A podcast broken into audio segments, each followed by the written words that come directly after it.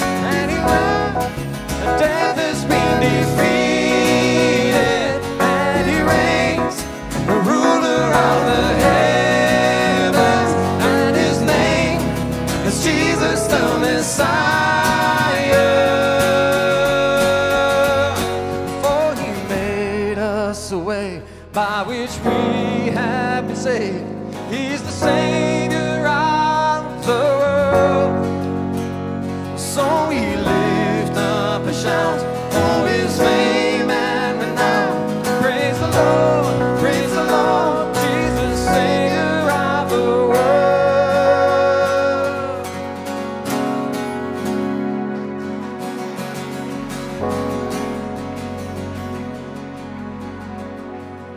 God, we thank you that you are our Savior. And Lord, that being saved is so much more than just taking our sin away. Lord, you transform everything, and our hope is a new heaven, a new earth, a new body, a new being, and more intimate relationship with you than we can ever imagine. Lord, you are truly our Savior. In Jesus' name. All right, and because we're doing things slightly new, no, Sheridan's going to talk now. I thought that was what the run sheet was, but he wasn't here, so I just started. So, oh, here we go. I was trying to catch his eye and I couldn't catch it. How are you doing? Great. Fantastic. Well, welcome. It's good to have you here tonight. Nice to see you. And uh, if you're visiting with us tonight, welcome. It's great to have you here as well. Before you take a seat, why don't you kind of get out of your seats for a little bit? Say hello to two or three people, welcome them, introduce yourself, push past that scary barrier. If you're in the back row, come in the front row, all that kind of stuff.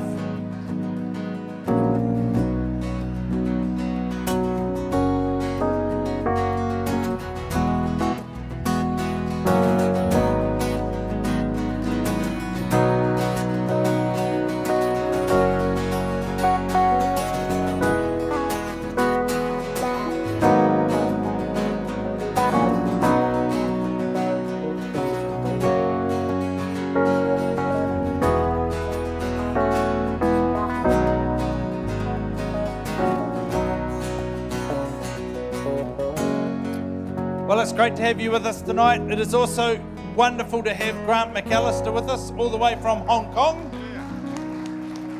And we'll be hearing from him a little bit later.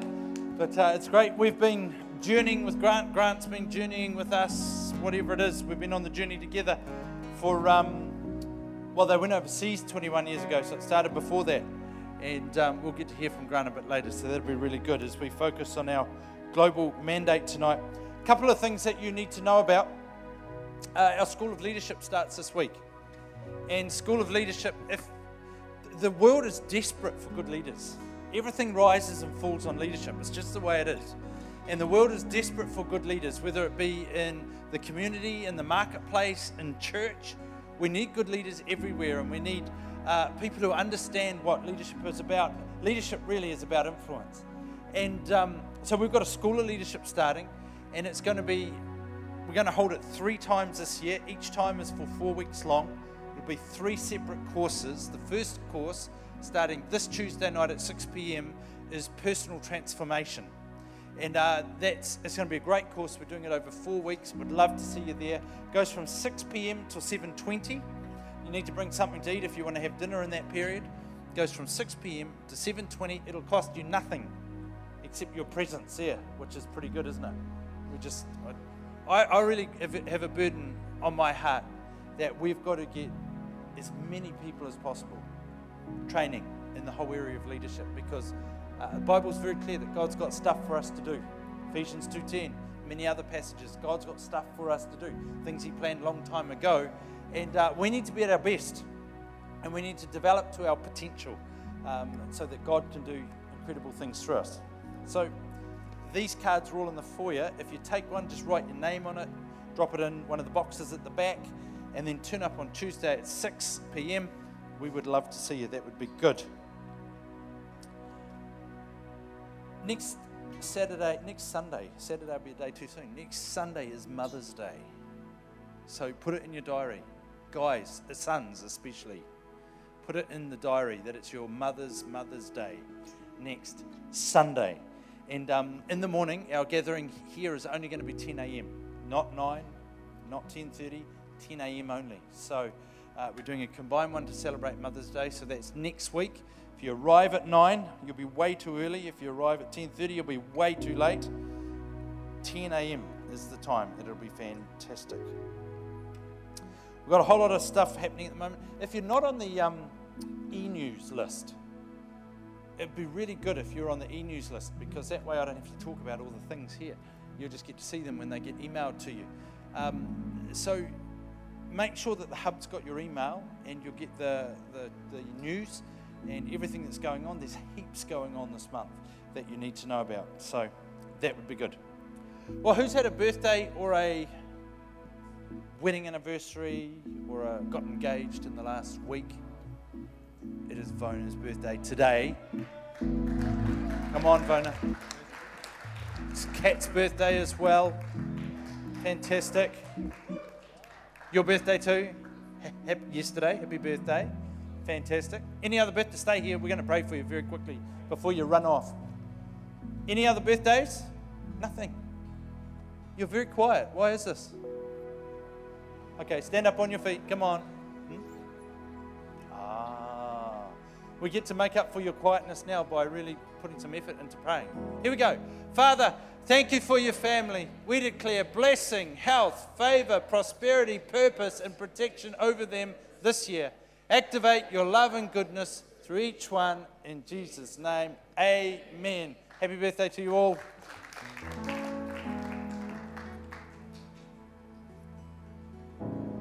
Very good. I'll hand it back to Andy. Thanks. Thanks. Who likes singing hymns? Sweet. Who likes singing hymns different? Sweet. Something for everyone. Who likes putting their hands up? Yeah, nice. That's what I thought. Hey, we've got um we've got a version of Amazing Grace. It's a little bit more upbeat. For people who are here this morning, it was kind of like this. We had different instruments, but but um God's grace is amazing. Partly because it's it, it doesn't care where we're at. But it does everything. Regardless of how good we're feeling or how bad we're feeling, his grace moves and makes us righteous. That's ridiculous. So that's why this song sounds a little happier.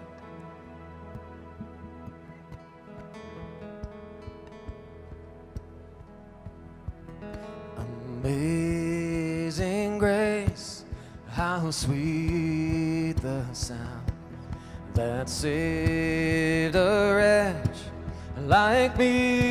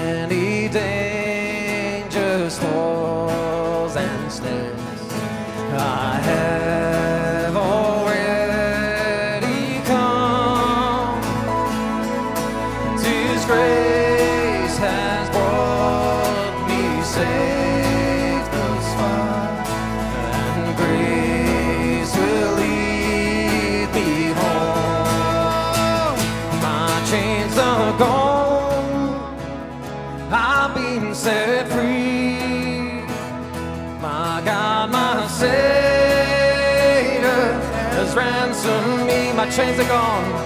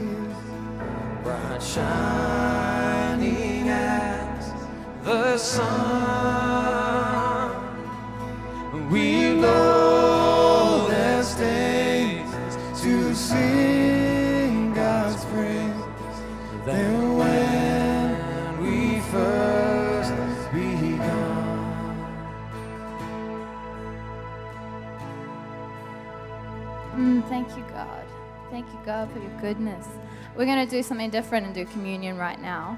Um, so, communion people, can you hand out the stuff, the goods? Yeah, that would be great. Um, well, if you sit down, you're going to have to come up real soon anyway to to start worship. So, do what you want to do. Yeah. Do what you want to do.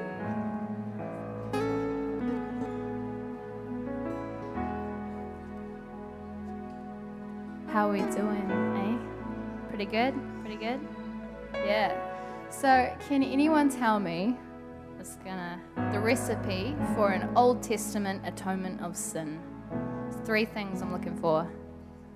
A sacrifice, that's that's good, that's one of them. It's a very essential thing. There's two more things you need for an Old Testament atonement of sin. Blood. Was that a blood? That's part of the sacrifice. I kind of joined it together. Two more things. A high priest. Yep. High priest. God. High priest. God. Yeah. Fire. Oh, yeah, I didn't think about that. That's getting real technical now. It's getting real. A temple. Yeah, that, uh, I don't know. You could sacrifice anywhere, I think. Um, uh, there's one more really important thing, which I'll just say is you need people to sacrifice. You need a reason for your sacrifice. Is people who need a sacrifice. So, a sacrificial lamb, a god to sacrifice to, and a people that need sacrificing for. I almost pulled the fingers, sorry. sorry. almost. I was like, one, two, oh, oh sorry, arm. sorry, guys. I'm not meant to do that in church. or anywhere, or out of church. Or out of church. Okay.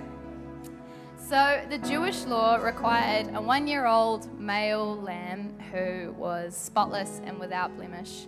Um, and the priest's jobs, one of the things that they had to do, aside from actually presenting the sacrifice to God and preparing it, was to um, inspect the lamb and to check that it was spotless and blameless, um, and to make sure that it was perfect. And that the priest didn't inspect the people, he didn't inspect the people that the sacrifice was for, which I think is quite interesting because often we inspect ourselves when we come to communion and we go, oh, oh God, I had a bad week, had a bad year. Uh, would you accept me again? But um, God, God doesn't look like look at us like that. He's not inspecting us. Yeah. Um, so in the same way, when Jesus came and died for us, yeah, God didn't inspect, it, inspect us. He inspected Jesus and found him blameless, but also found him um, carrying our sin. So that was for once and for all. And so when we come to God today for communion, um, I want to invite you guys to to not hang your heads in shame and not to not go, oh no, there's this in my life, or I did this, or God, you probably see this, but to know that um, that God inspected Jesus, found him faultless, and when he looks at us, he finds us faultless. And it's hard to explain, but there's no way to, to get it until you get it, get it as a revelation from God. So, so if you haven't got it, hunt it, because you, I think it's essential to being a Christian and, and to, to walking in the grace that He offers us as well. Yeah, because it's there. Just you just got to step into it. You've got to stop inspecting yourself, and you've just got to just look at look at God. Yeah. So if all the communion is handed out, I guess I'll pray. Um, yeah. So, Father, thank you. Thank you for sending your Son. Thank you for dying on the cross, God. Thank you for, um, for taking our sin away. Thank you for stretching it so far from the east to the west that, that, that we're not even close to it, God. And thank you that you make us righteous. So righteous that we can step boldly into your throne and step boldly into your presence. And so, Father, help us to remember you and to praise you with all of all of every single second of our lives, God. I guess take and eat.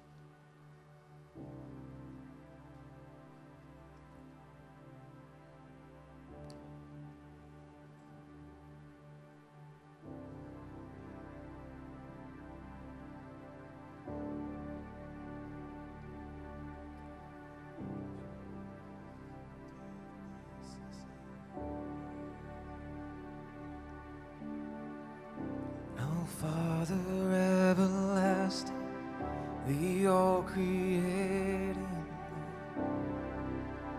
God Almighty. Through your Holy Spirit, conceiving Christ the Son, Jesus our Savior.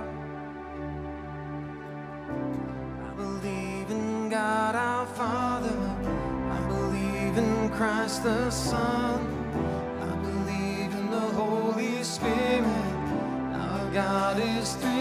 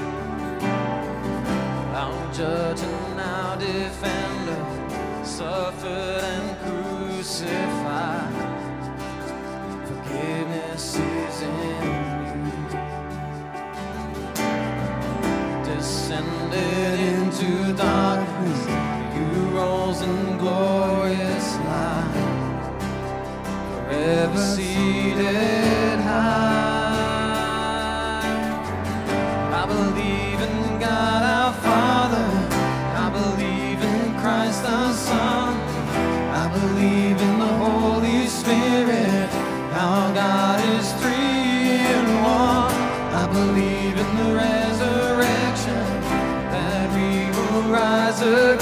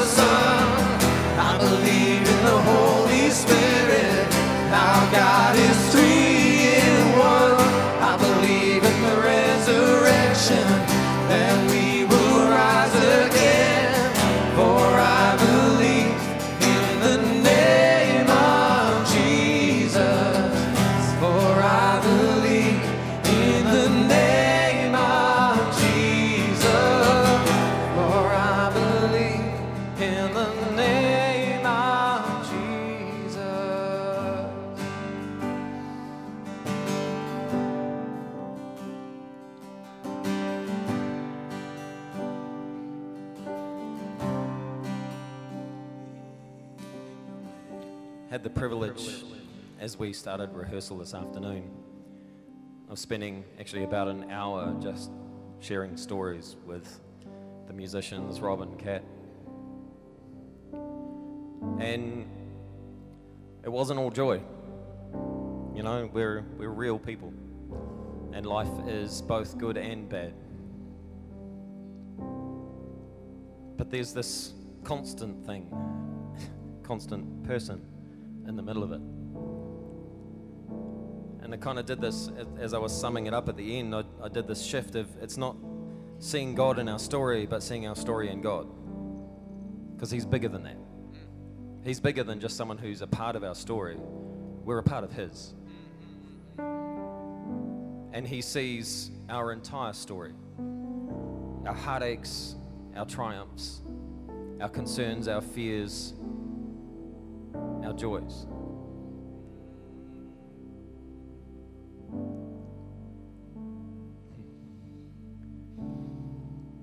This um this last song we're doing, Anchor. Our hope comes from the fact that our story is embedded in his.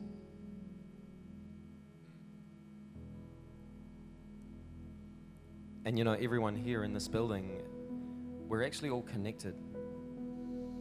Not in some freaky new age way, but by the blood of the Lamb. And you know, we need to dare to share each other's stories. We need to be able to be vulnerable and tell ours and say what's hurting. And to be able to jump off the stage when something's incredible. I hope that you guys can actually take some time to say, hey, tell me, what's going on in your life? What heavy thing are you carrying that I can pray for? Because that's where we make a difference in this world.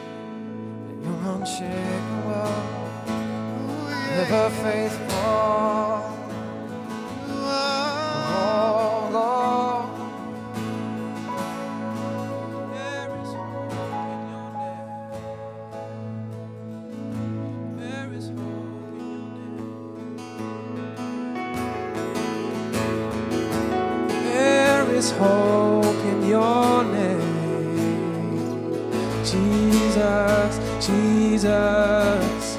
There is hope in your name. So we look to you, Jesus. Yes, there is hope in your name.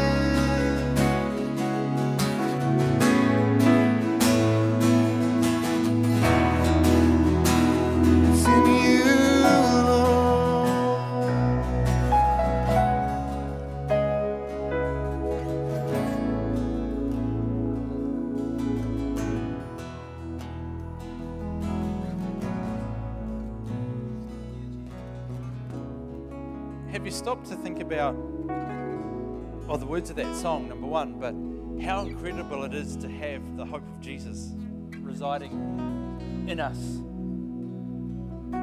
I would think that every person in this room now, we could all name or picture someone that doesn't know Jesus Christ as their Lord and Savior. Can you put yourself in their place for a moment? And imagine what it must be like waking up in the morning without the hope of Jesus secure within you. It must be a terrifying thing. When you look forward at life's journey, because, as I said, life's not easy. I think of life a bit like train tracks.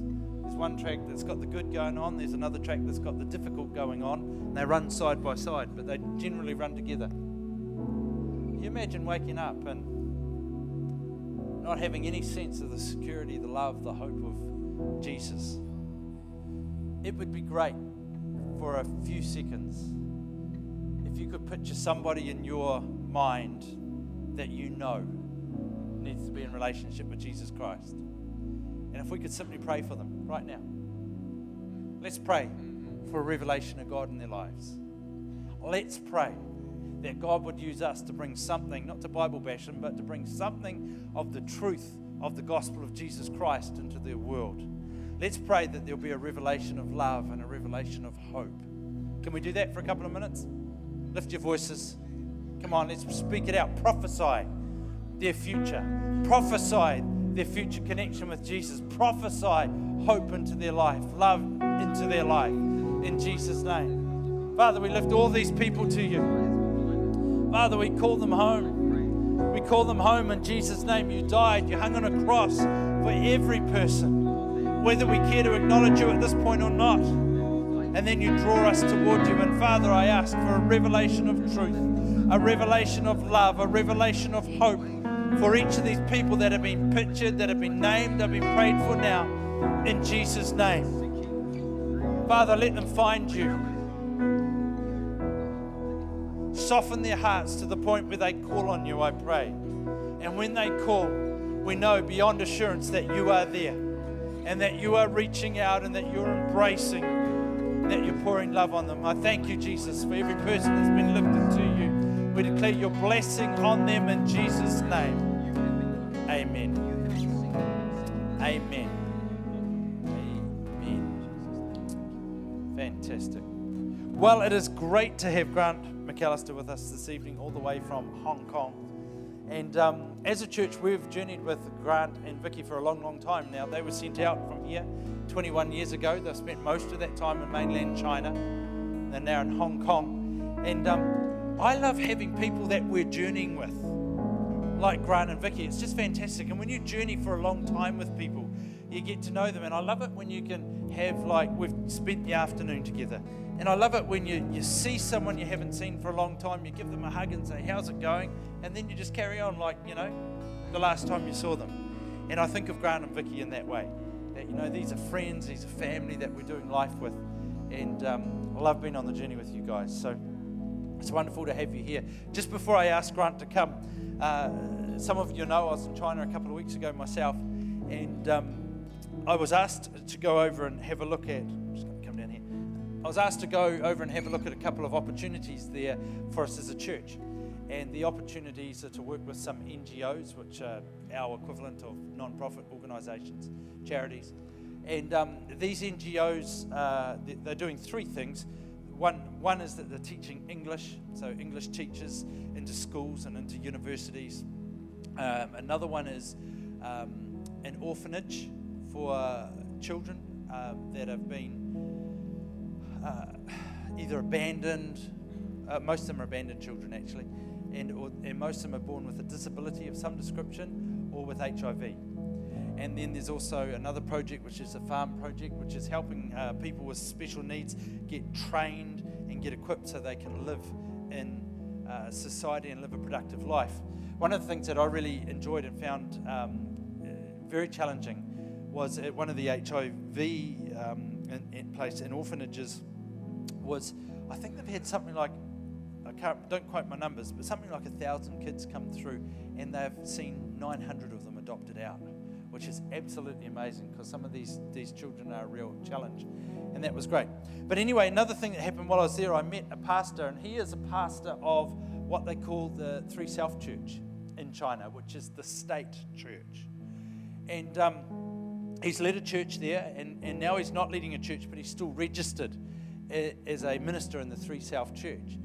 And um, he's got a he's a born again believer, and he's got a passion to see churches planted, to see people won for Christ. And um, he is really, really keen to connect with us as a church, and for us to help in the whole area of teaching theology and um, doing some discipling and sort of structure stuff to help them move forward, which is a fantastic opportunity. Now, it's all got to be a bit on the quiet because it's all under the radar stuff. And, um, but it's a great opportunity for us to get involved uh, at another level in China. So I have the great privilege in June of introducing uh, my pastor friend with my grant friend, and um, which will be much easier than me being in the middle because as at the moment he sends me, the pastor sends me emails in Chinese. I send them to Grant. Grant tells me what they see, and I answer them. What they say, and I answer them. And um, actually, I thought the other day, Wendy, I could have been giving them to you.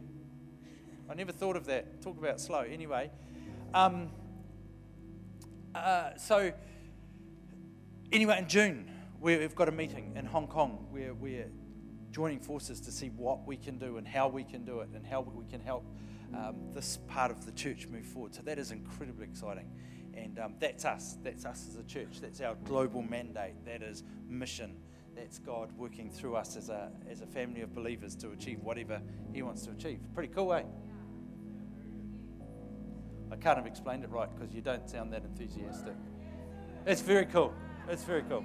Let me tell you, It's cool. So, Grant, why don't you come? It's wonderful to have you with us. Please give him a massive hand as he comes. Maybe up there, yeah. Is that okay? Thanks. Okay, good evening. Good evening, yeah. Well, it's great to be with you this evening. Um, as Sheridan said, my uh, family and I, so we left New Zealand in 96 and we come back regularly. Um, when we left, my daughter was six weeks old and my son was a year and a half. And we went off to southwest China, and life was extremely different than uh, life here in New Zealand. And um, lots of big changes, and we've journeyed uh, through the good times, through the tough times. But right throughout it, it's been great to have the church behind us praying and giving financially. But praying has been really important. There's many times when we've gone through very tough situations, um, just in ministry, but also personally. And it's great uh, to know that people are praying. So, as a missionary, I want to say that prayer really does work. We've seen tremendous answers to prayer. And so, if you're thinking how to get involved in missions or what does missions have to do with me, um, pray. It, it really means a lot. Every, every missionary will say prayer is the real key. In fact, if you come down to prayer and finances, most would say they take the prayer rather than the money because we know that God is able to move and shift and change whatever. And that includes finances. Amen? Good. Wonderful. About 20 years ago, I was in a mall in Hong Kong. And I was with my uh, son and daughter. My, uh, Vicky wasn't with me, my, my wife. And uh, at the time, my son was about, uh, I think he was about three, my daughter maybe about two or thereabouts. And I said, okay, let's go get some KFC. Woo, come on, yeah. yeah. So anyway, we went into KFC and we got the front table. And I said, now you guys sit here, don't move. Well, I go up to the counter and I'll get the food and you just sit here. So they sat there, and no sooner had I taken about two steps, I turned around and my daughter was gone. Just like that, gone. And I thought, oh no, where's she gone? And this tremendous fear and anxiety and worry came upon me. And I said to my son Isaac, I said, Where did she go? Where did Elizabeth go? And he's like, hmm, I don't know. You know, little kid, he had no idea. And so I said, Quick, let's go look for her. So I grabbed his hand and we went out into the mall. And if you've ever been to Hong Kong, a lot of these malls have just got thousands of people, just so packed. And it was on a Sunday afternoon where everyone goes out shopping. And I looked around and I could not see her anywhere. And I had this great sense of, oh man, I've lost my daughter. And then I was thinking, uh oh, now I've got to tell my wife that we've lost Elizabeth. Uh, there was this tremendous sense of anxiety. And so I was going around looking, searching, trying to calling out her name everywhere. I was, I was, I was really worried. And anyway, after a short while, I saw an older lady come walking in the distance carrying my daughter. And she was looking out to see who might have owned this girl. And the sense of relief and joy that came over me to see my daughter was, was amazing. And the reason I share that story is that today, or tonight rather, I want us to look at a parable that Jesus told. He told three parables together um, to illustrate a point. There was the parable of the lost sheep, or the story of the lost sheep, uh, the story of the lost coin, and the story of the lost son. And I want us to focus just on the first one tonight about the lost sheep.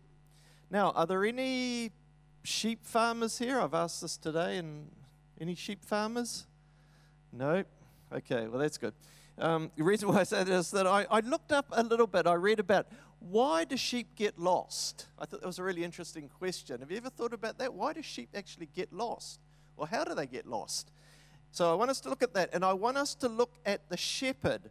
And from the scripture here, um, the kind of person he is, and, and, and what he does when he goes and looks for the lost sheep. So if we've got a Bible, can we turn to Luke 15? verse 1 to 7, and we'll read it out. Okay, so if you've got a Bible on your phone or a physical one, read it along with me. So, Luke 15, verse 1 to 7. Now, the context here is that the tax collectors were moaning and grumbling against Jesus because he was hanging out with people who they considered were sinners, people that weren't real good.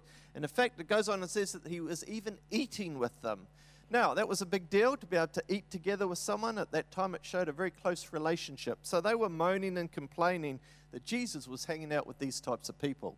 And so then he goes on to tell the story. So in Luke 15, verse 1 to 7, it goes like this Now the tax collectors and sinners were all gathering around to hear him. But the Pharisees and the teachers of the law muttered, This man welcomes sinners and eats with them. When Jesus told them this parable, then Jesus told them this parable. Suppose one of you has a hundred sheep and loses one of them. Does he not leave the 99 in the open country and go after the lost sheep until he finds it? And when he finds it, he joyfully puts it on his shoulders and goes home. Then he calls his friends and neighbors together and says, Rejoice with me, I have found my lost sheep. I tell you that in the same way there will be much, there will be more rejoicing in heaven over one sinner who repents than over 99 righteous people who do not need to repent. So uh, let's take a moment and pray. Lord, this evening we open our hearts, we open our um, ears, our spiritual ears to hear your voice tonight.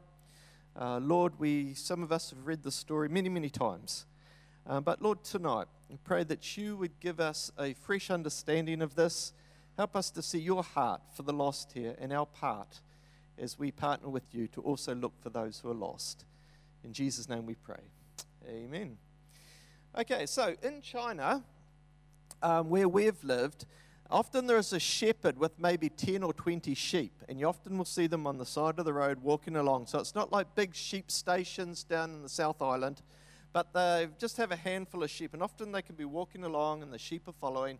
Or you'll see a sheep just over off the side of the road or in a little field, and there's a shepherd sitting nearby. And it speaks of a very close relationship between the shepherd and the sheep. And so I was thinking, how do, in this kind of context, how do sheep actually get lost? So I did some reading, and it, it uh, talked about three different ways. The first of all, sheep who get lost, some sheep want autonomy. In other words, they really just want to do their own thing. Too bad about what others think. They just want to do their own thing. And so they get lost from the, all the other sheep. They slowly get lost because they want autonomy. They're stubborn. They want to do their own thing. The second thing is a wild animal or a predator comes and takes the sheep away. Now, that could be a dog, it could be a wolf, it could even be a person. Comes and steals the sheep away, attacks the sheep, and takes it away. The third thing is that the sheep wander off without actually realizing it. So they're busy eating the grass, and then slowly after a while, they're lost and they wander off. Now, as I was thinking about this, I was thinking this is very um, similar to a lot of people. Um, and how they get lost. I mean, no one sets out to get lost. No sheep wakes up one day and decides, today I'm going to get lost. Right? No, no sheep does that. They wander off, they get lost, whatever happens. People are the same. People don't set out to say, I'm going to go and get lost. Okay? If you think of some of the people maybe you know who used to walk with God, but they're not here now anymore. They've, they've gone. They've, they've wandered off, they've got lost. Even this speaks of those who do not know Jesus. In life and in society, there are a lot of things that can take our attention, capture our hearts, our minds, and people will get lost and they, they don't even know they're lost.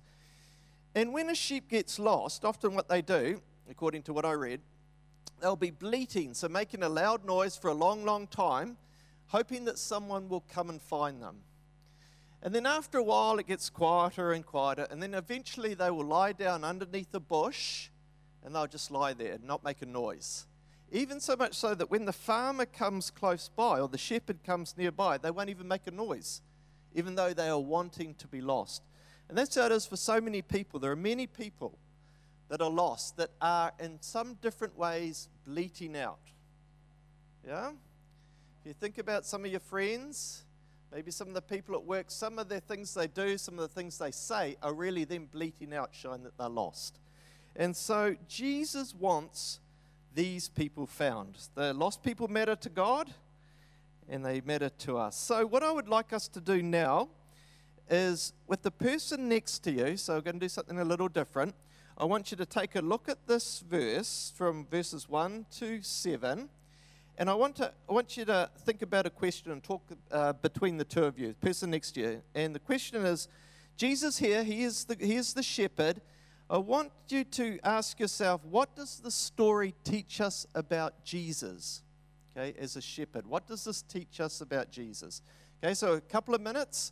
So turn to the person next to you. If you're not used to doing this, don't be afraid. Open your mouth and say something. Okay? And ask the question answer the question what does this parable teach us about Jesus as a shepherd?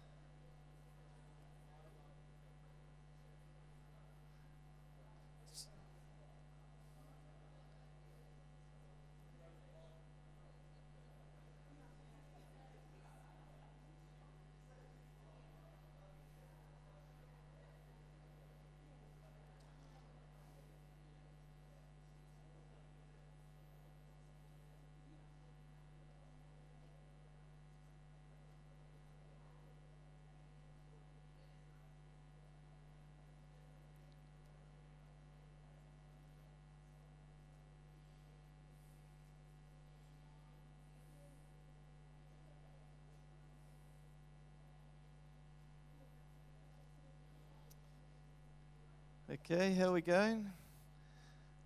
So let me ask, what, what were some of the things that you discovered as you looked at this parable about Jesus as a shepherd? What, what do we learn about him? What does he do? Or what's he like? Could some people call out some answers? He finds the lost sheep? Mm-hmm. Good, yep, he does. He doesn't give up. That's right, yep. Keeps looking. Very good. Yeah, very good. Yeah, he doesn't wait till there's 20 or a whole bunch. He just wait. One, one gets lost and he leaves the others behind and goes looking. Very good. He doesn't mind, what was that? What condition they're in? Yeah, good. I like that. Yep, good. He's happy to find them. Yeah, he's happy to find them. He doesn't tell them off, why'd you get lost? Yeah, great. Lovingly carries the sheep on his shoulders. Good. He's persistent. Good. Yeah. You can imagine the shepherd down there in the ravines and the horrible, boggy, muddy places trying to find the sheep. Yep. Persistent. Doesn't give up. Okay. Those are good things. Yeah. Well, that's what Jesus is like. And he go. That's that's what his heart is. His heart is is that just the one. He wants to find the one. He leaves the ninety-nine aside and he goes looking for the one. So we're not talking about huge numbers, but he's willing to leave them aside and just go looking for that one sheep. Now, I read it that um, in Eastern, a lot of Eastern cultures, the shepherd know their sheep very closely. And I was reading a story about how a man was in Greece and he saw these shepherd, a shepherd with his sheep, and he thought sheep, and he thought he would ask the sheep's, ask the, um, what um, about some of the things that he'd read in the Bible. So he went up to them and he said, "Is it true that you give a name for each of the sheep?" He said, "Yeah, it's true."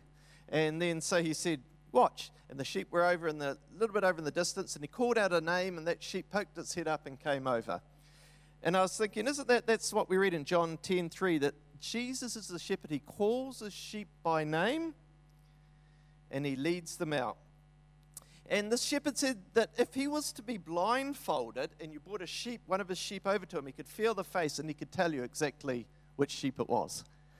And I thought, isn't that amazing? The connection and the closeness that the shepherd has with the sheep. When it's, there's a river and, and it's time to cross the river, the shepherd would often go first and the sheep would follow across the river. So the mature sheep, those who knew the, knew the shepherd well, would follow in behind and go across.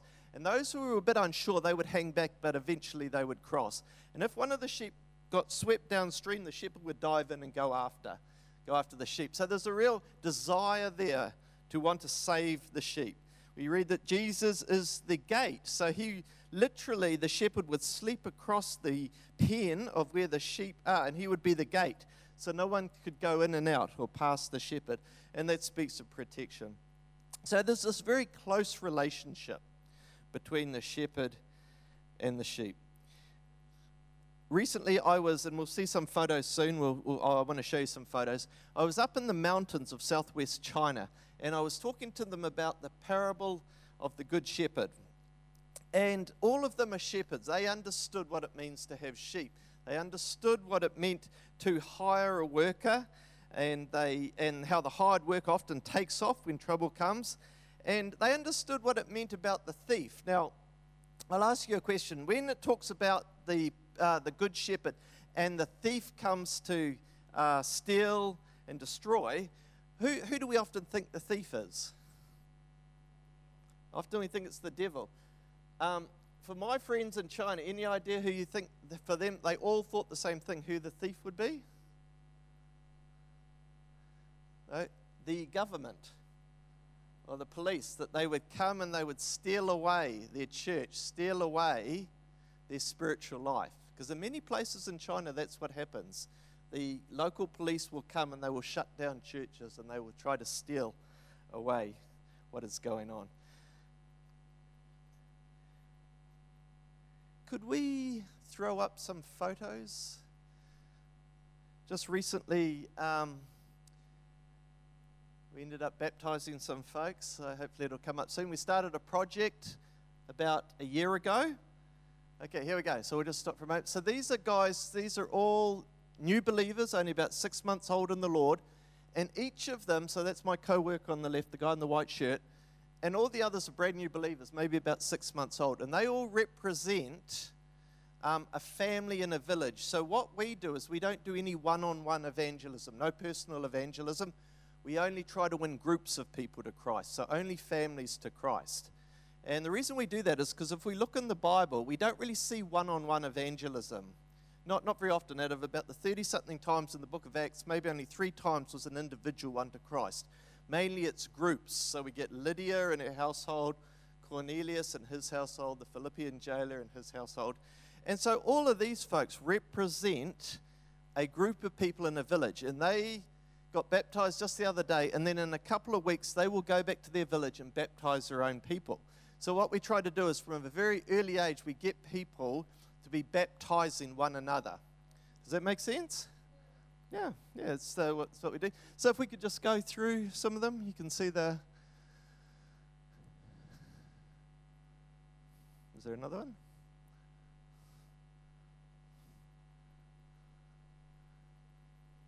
No, not this time. Anyway, anyway, that's okay.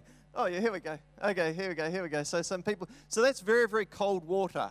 Very cold water. It's not heated up in the up in the mountains. Um, anyway, they can keep going, keep going through. If, if you just keep them going, that would be great. And so we we now have 20 villages where we have the beginnings of churches in that have happened in the last year. So that represents about 120 people that have come to know Jesus. Yeah, so it's fantastic. So thank you so much for praying for that. And but what we reason why I want to show the baptism is that um, for us, baptism is a real marker as if, is of if you're following Christ or not. Um, I want to throw something out there. Did you know that we don't see the sinner's prayer in the Bible anywhere? No, praying the sinner's prayer, it's not in the Bible. Um, it's not that it's wrong, it's just not there. And so in the scripture, what we see as a real as a mark of following Christ is if you've got baptized or not. Um, it's not too difficult to pray a prayer. It's another thing to get baptized because baptized shows that you're shifting your allegiance from following yourself and, and what you want to following Jesus. And so, what I'm going to do is, I want to ask at the end of when I speak tonight, if you haven't been baptized, um, I'm going to ask you to make a brave step and ask you to come out the front here, and I'd like to pray for you. Okay, I, I can't stress how important baptism is. It's, it's a real marker of if you're serious about Jesus or not.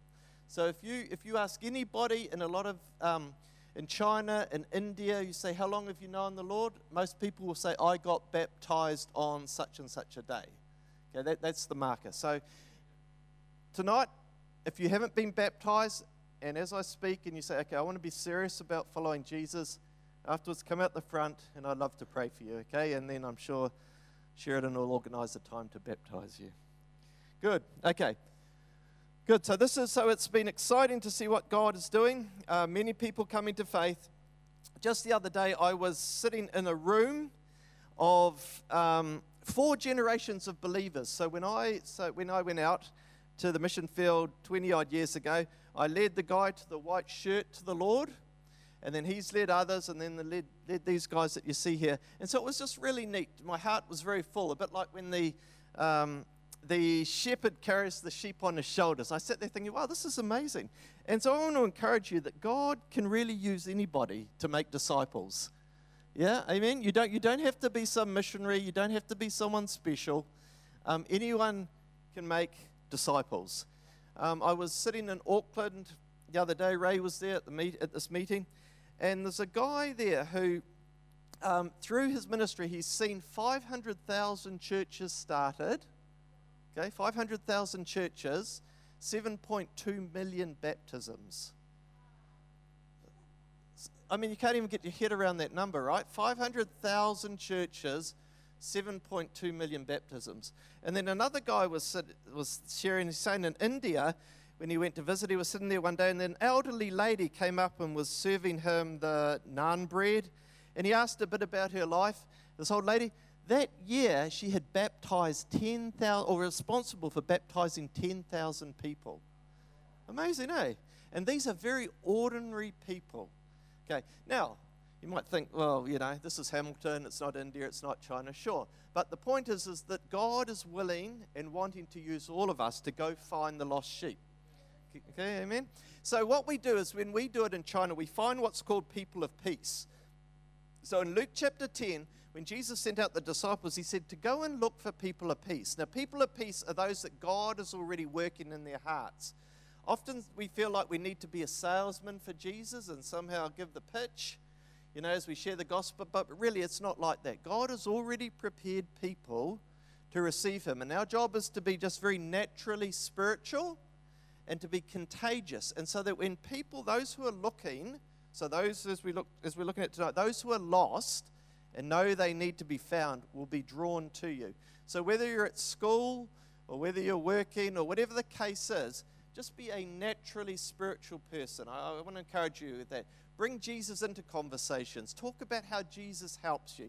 You don't need to give them the Romans road or the bridge or all these other all these other, you know, methods. As good as they are, just simply talk about how Jesus makes a difference in your life and the people who are searching will find you. Yeah, amen. It's true. That's that's what we do in China a lot and it's very effective. I was teaching English to um, a Muslim lady, so I was working with Muslims, and um, uh, a few years back, and there was just three of us in this little English company. And she said to me one day, she said, out of the three of you, she all knew we were Christians, she said to me, you love Jesus the most compared to the others. And I said, well, you know, I don't know about that. I think we all love Jesus the same. She said, no, you love Jesus the most. And I said, why, do you, why is that? Why do you say that? She said, because you talk about him the most. So it's you, and then you, and then you. So she had ranked everybody. Okay. Interesting percep- perception, right? So for her, if you talk about Jesus, then you must love him because he's, you know, we talk about what we love, right?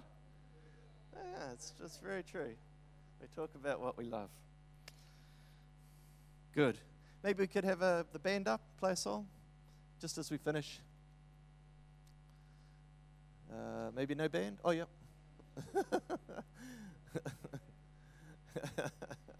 so just, just a song of some kind. Um, so, as I've said tonight, um, if you haven't been baptized, I would like you to take a bold step and I want you to come up the front and I'll pray for you. Okay? I don't know if there's anyone out here who hasn't been baptized, but I can't stress how important this step is. And the devil will do everything he can to stop you from being baptized. Okay, as I said, it's not hard to pray a prayer. People pray it all the time. Okay, but being baptized is very different. We see in the scriptures it was very much repent and be baptized. The uh, the follow, choosing to follow Jesus and baptism came together. They weren't they weren't separated things. Okay, so as we play a song, um, could you come down the front? I'd love to pray for you. And also, if tonight, if you know you are lost, Okay, if you know you're lost, I'm not even going to define what that means for you, but in some shape or form, you know you're lost and you want someone to pray for you, please come down the front and I'd love to pray for you. Okay. God bless you. Thank you. It's been great to be with you. And we will likely see you in a few years' time. Okay. God bless you.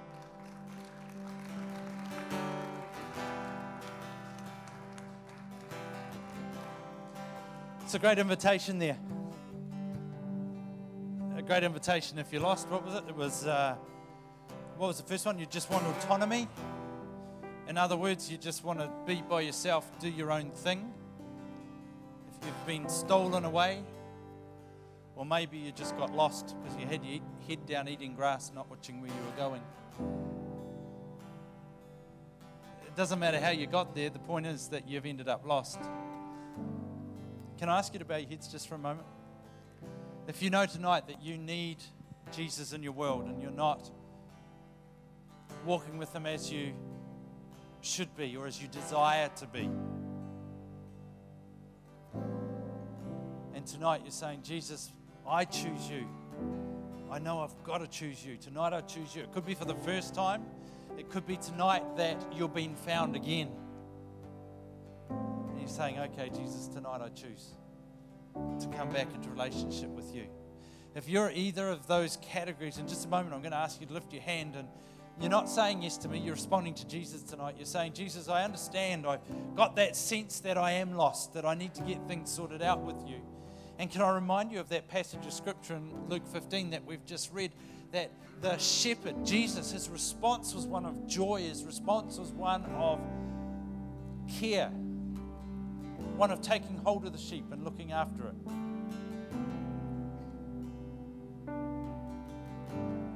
Tonight, if you find yourself in any of those categories, the first time you need to say, Jesus, I want to come into relationship with you, or I'm coming back tonight, Lord. In just a moment, I'm going to ask you to lift your hand. And when you lift your hand, you're responding to Jesus. You're saying, Jesus, I am serious about this. So while every head's bowed, if that's you tonight, could you lift your hand so I can see it now? That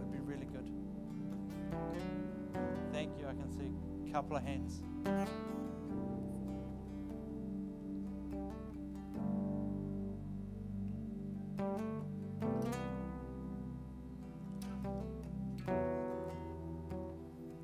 Thanks, man.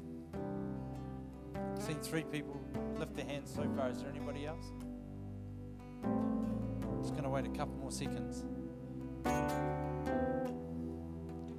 Thank you. It's great. Seen four people lift their hands tonight.